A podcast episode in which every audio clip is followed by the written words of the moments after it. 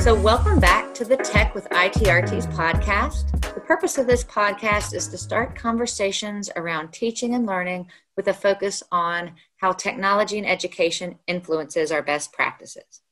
Today, we're going to talk about how teachers can grade more efficiently, especially in the remote learning environment. Our special guest today is Karen Bell. She is a veteran ITRT with Lynchburg City Schools. So tell us, Karen, what do you think teachers are facing right now with grading in this current climate? Hi, Kat. We're really looking at a paradigm shift, a shift in thinking about teaching and learning because of COVID 19. With students working from home asynchronously now, teachers can't do the quick homework checks, give on the spot pop quizzes, and use other tools as readily as they did when everyone was in the classroom. Thoughts about grading need to shift from completion of assignments to mastery of material. And that shift is a huge adjustment for all involved administrators, teachers, students, and parents. The shift can't take place immediately, it has to be gradual. But everyone needs to be looking at what skills and knowledge the students have mastered versus what grade they receive on any given assignment. While we make this needed shift, we still need to be able to create assignments that show us where the student is in his or her learning but assignments that can be graded quickly so we know how to better adjust lesson plans. We, we definitely need to make sure that we're all on the same page with that. That paradigm shift is something that sort of hard to get your get your head around. So we do want we want the kids to master skills. We don't need them to just check a box that they did an assignment. So that really sets us up for this conversation that teachers really need to plan their assignments with mastery in mind. But you know, let's be realistic. We want to make sure that they know what it's going to take to grade the assignment. We want to make our teachers' lives easier, not harder. So when you're thinking about planning, what is it going to take to actually grade that assignment? So, for example, if I want to know the depth of my students' understanding of the life cycle of a frog, I could have them create a diagram of it, which honestly, I would prefer that type of, of um, assignment. But if I just want a quick check to see if, if they get it, they know what a tadpole is, I might just do a quick Google form that self grades. There's no sense in spending hours upon hours on something, especially if it's before they really understand the material.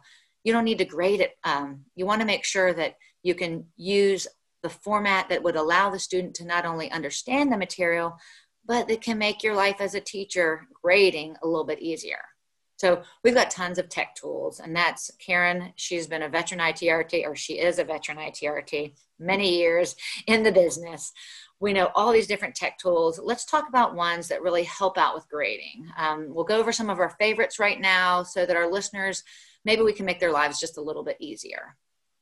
So the first one, um, our third through 12th graders, they do use Google Classroom to push out assignments to students. So all the tools that we're going to talk about can be shared on Google Classroom. And one of my favorite tools that's quick, easy self-grading is Google Forms. You could create a quiz or a survey that generates a grade as soon as the student submits their work. They get the feedback, but also you don't have to do any grading. Um, there's even a feature in Google Classroom that allows that Google form, the results to be imported into the Google Classroom gradebook. So that's a few steps that as a teacher, you don't have to do. Um, another feature in Google Classroom, my English teachers love this, is, is rubrics. So this feature will allow the teacher to create a rubric, the criteria for success for each, each level of the assignment, and then you can include the points for the various levels. It takes a little bit more time up front, so there's more planning to make the rubric, but you can reuse that same rubric for other assignments and the grading of, a, of a, that type of assignment is much faster.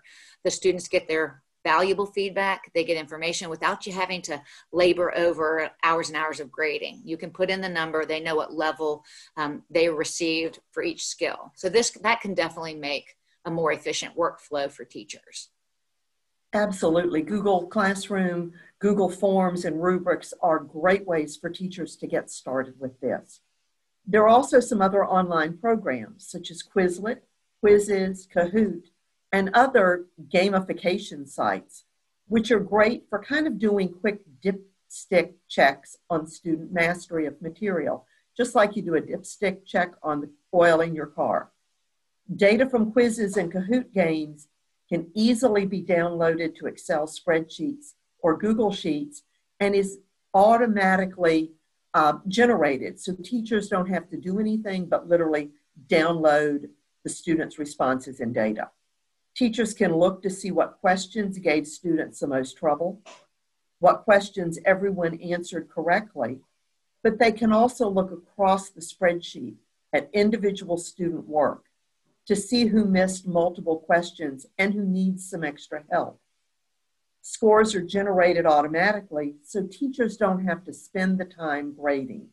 They can spend that valuable time analyzing the data to help guide further instruction for their students. And I think that's absolutely crucial because we need to take the time to look at the data. Other programs like Quizlet and StudyStack offer multiple ways for students to practice material prior to assessment. Teachers can assign a set of flashcards in these programs for students to study through multiple means and modalities and work on them, and then have students complete a Google Sheet, let's say with their top score on the Quizlet match after completing it a certain number of times. Quizlet Live lets students compete collaboratively to answer questions correctly. And I love the fact that as each round ends, the teacher sees and can review with students the questions, uh, and the questions are divided into three groups. What we know, which is the questions that all the groups got right, so you really don't need to go back and spend more time reviewing those. What we learned, which is the questions that were missed in round one of the game, but now the students have correct so you don't need to spend as much time on those. And then you can focus in on the third set, which is questions um, that are what we need to learn, questions that students still need to master. The more rounds of Quizlet Live that are played, the number of questions in the what we need to know group starts to decrease as students review and practice that more. I've seen classes spend an entire period playing Quizlet Live as a review. And by the end of class, there were no more what we need to learn questions. Anecdotally, their test grades reflect the mastery of the work reviewed in Quizlet Live, with no grading required for the review and the practice by the teacher. Yeah, so a little bit of planning with something like Quizlet, this teacher doesn't have to grade a worksheet to see if they understand the concept they're able to tell and then the and then the students can show their mastery. It's great if you use those tools in a way that's going to help the teacher not have to grade but but also to help the student understand what they're what they're supposed to learn to master those skills. Um, and the neat part with quizlet live is or with quizlet and study stack is you make that one set of vocabulary questions or you pull a set that somebody else has created modify it for your class and there are multiple ways to use it yeah, it's it's really neat that you can with the online tech tools there's so many great ways you can collaborate with others use stuff already made. The best teachers don't create everything from scratch. We borrow and we share. Um, yes. Yeah an, another great tool that our teachers really like and we do have the subscription to the premium features is edpuzzle. Um, not not only is it a really safe way to share videos especially youtube videos for our younger learners but any other video content, you can get Khan Academy. You can even embed questions. Um, you can even upload your own videos to Edpuzzle and you embed questions throughout the video to see if the student is grasping the concept.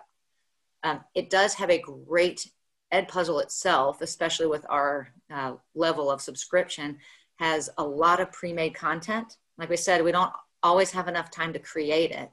Um, it's created by grade level, by subject teachers can create and share uh, material. That's super easy. But when you assign it to your, it's really easy to work with Google Classroom. When you assign an assignment to your students with Google Classroom, you see their progress. You can see if they've finished, you see which questions they got right. You can give them feedback. You can even reset the entire class to zero or a student so that they can try again to, to get the questions right. So the grading, it's, it's done for you. Now, questions in Edpuzzle that are open ended, do have to be graded by the teacher. So if you're in a rush, don't put in an open ended question. Make that question multiple choice and save yourself some time grading.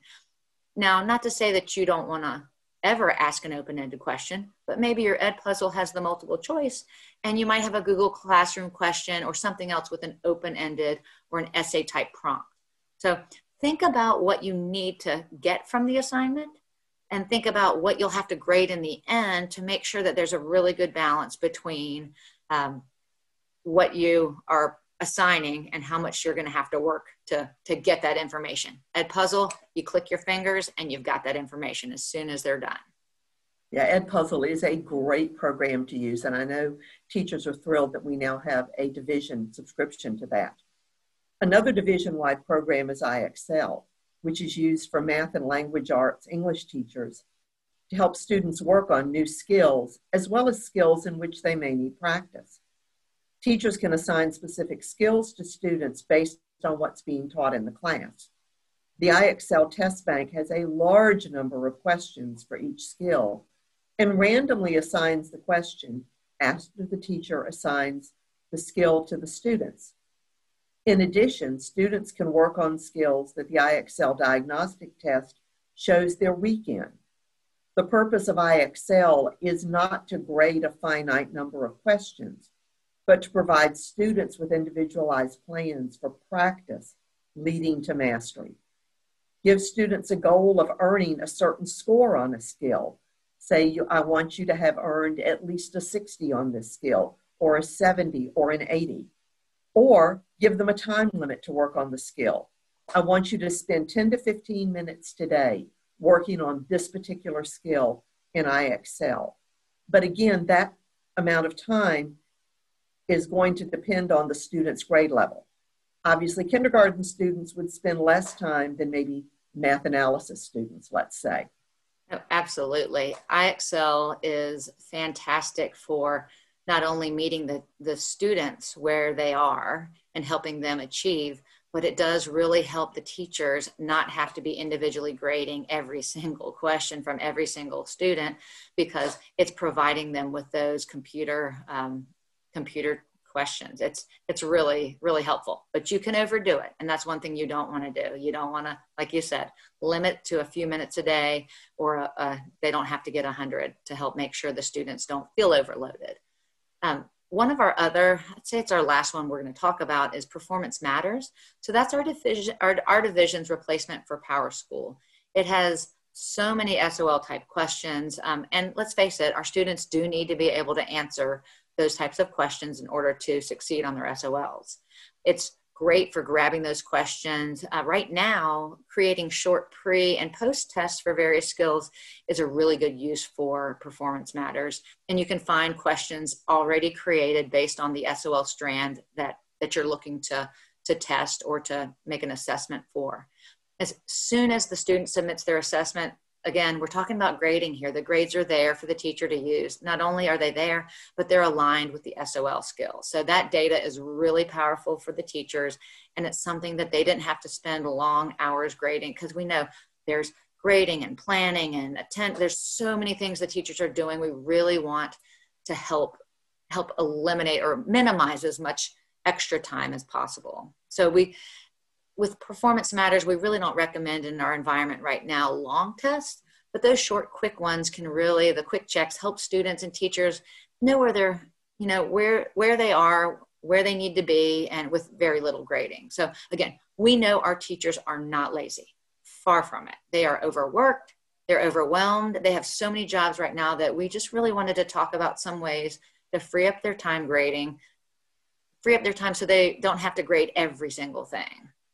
Exactly. And hopefully, some of our tech tools will help teachers grade more effectively and efficiently. If you want more ideas, you might want to check out 20 Ways to Cut Your Grading by Jennifer Gonzalez um, on the Cult of Pedagogy website. There'll be a link to that PDF um, in this week's Tech for ITRT's newsletter. And it's a, a fairly short document, but it's got some great ideas and tips for generically cutting down on grading. Yeah, and, and again, it's not that teachers shouldn't be grading and don't want to be grading, but we want to help save you time. And you know, anything that comes out of um, from Jennifer Gonzalez is fantastic. So I definitely would check it out. So we've touched on a ton of ideas. Um, again, we just want to reiterate that for teachers, if you spend some time planning up front and use some of these things that self grade or help make grading easier or even eliminate the assignment as a grade altogether, teachers, you're going to be able to find extra time and hopefully you won't rug, run yourself ragged. Um, we want to we want to make this environment, we want to help make things easier for you. You know, Karen, I really so glad that you joined us. Thank you so much for being here. You're welcome, Kat. Thanks for inviting me. I thoroughly enjoyed this today. Well, our time's coming to an end. Join us next week as we chat about how to be effective in the hybrid learning environment as well as the remote learning environment. So we'll have a new conversation. Hope you all can join us. Thanks so much for joining us for Tech with ITRTs.